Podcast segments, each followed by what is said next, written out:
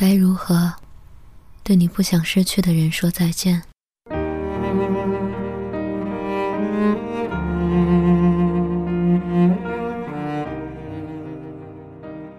生命中一定存在过像空气一样，让你依赖、让你习惯的人吧？一定有的吧？习惯到他对你来说就像太阳，像月亮，像窗台那株每天浇水的花，像门口那棵伴你长大的树。熟悉的已经快要忽略存在的意义了。谁能想到有天竟会失去呢？谁能想到呢？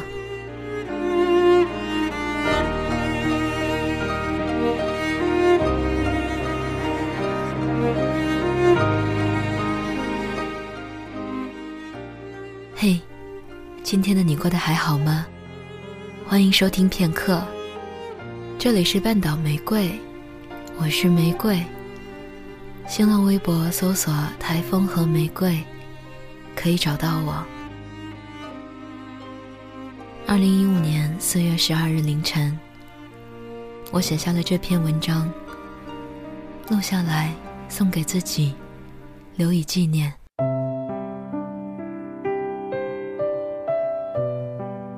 八岁那年冬天，放学回家的时候，发现刚出生不久的一只小狗冻僵了。早晨上学的时候，它还晃着小尾巴跟在我的身后跳来跳去。而现在，无论我怎么叫它，它都不肯睁开眼看看我。我把它揣在怀里，用暖和的棉被裹起来，不停地望着它。想着，等他觉得暖了，自然就会欢腾起来了。最终，还是没能等到他醒来。那时我开始明白，有些东西一旦走了，就不会再回来了。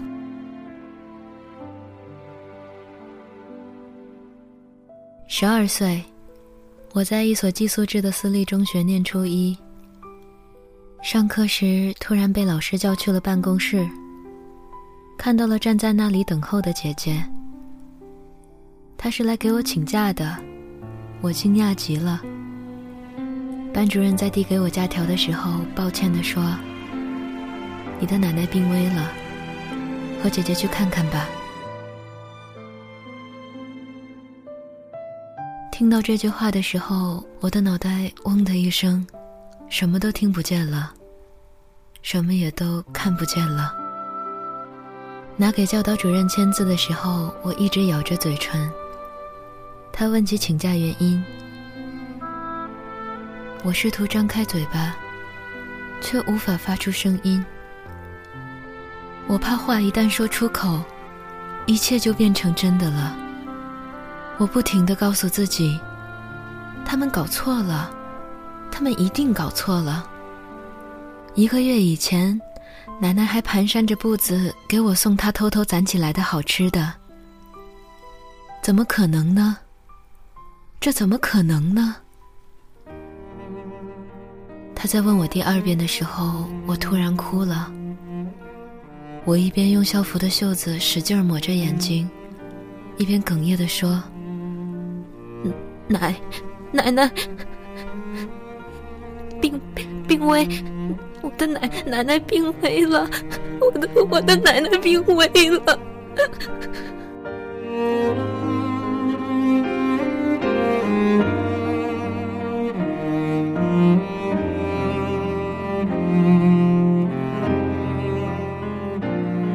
事情已经过去很多年，再想起那时的情景，依然清晰。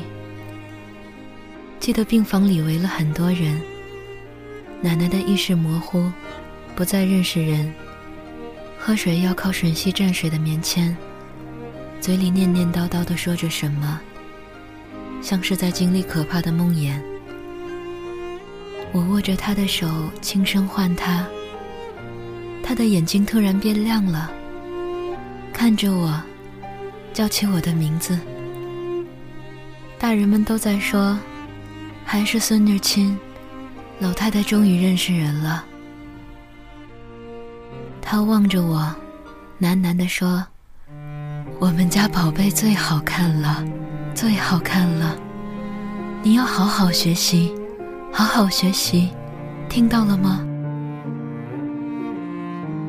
我不知该说什么，只是咬着嘴唇使劲点头。他变得好瘦，好像一张发皱的纸。小时候，他总是拉着我的手穿过街道和人群。再大一点儿，就成了我扶着他慢慢走。现在，他的手已经没办法再握紧我了。连我想要用力扶都扶不住了，我感到无措。怎么会呢？那可是我硬朗的奶奶啊！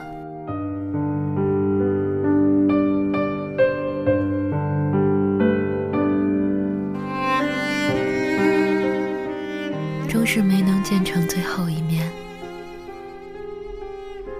家人担心我受到影响，一直瞒着我。直到我问起，母亲才说走了，说是撤了呼吸机，走得安详。记得那时，我用的是高中部教学楼里的 IC 卡电话。听到的时候，整个人都抱着话筒缩成一团。外面阳光那么大，可只觉得冷，整个人不停的抖。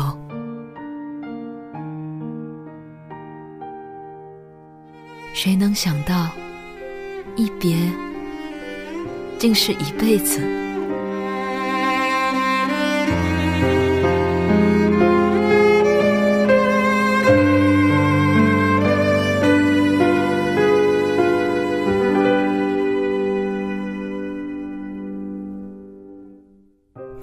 山大地震》里，李元妮在失去女儿以后，瘫在那里，喃喃地说：“没了。”才知道啥叫没了。这一幕让我嚎啕大哭。是啊，没了，才知道什么是没了。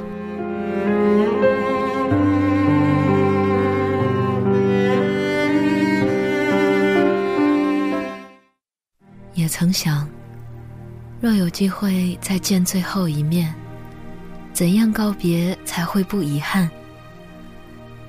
对于不想失去的人，怎样告别才会不遗憾呢？遗憾是不会消失的吧？毕竟那样真真切切的存在过啊。好像能做的，只有在那个人离开以后，仍然过得像他在时一样好，甚至比过去还要好。想着他在遥远的地方惦记着你，过得好，也就能让他放心了。所以我将线交你手中，却也不敢飞得太远。不管我随着风飞翔到云间，我希望你能看得见。就算我偶尔会贪玩迷了路，也知道你在等。只是好遗憾，你为什么不等我长大？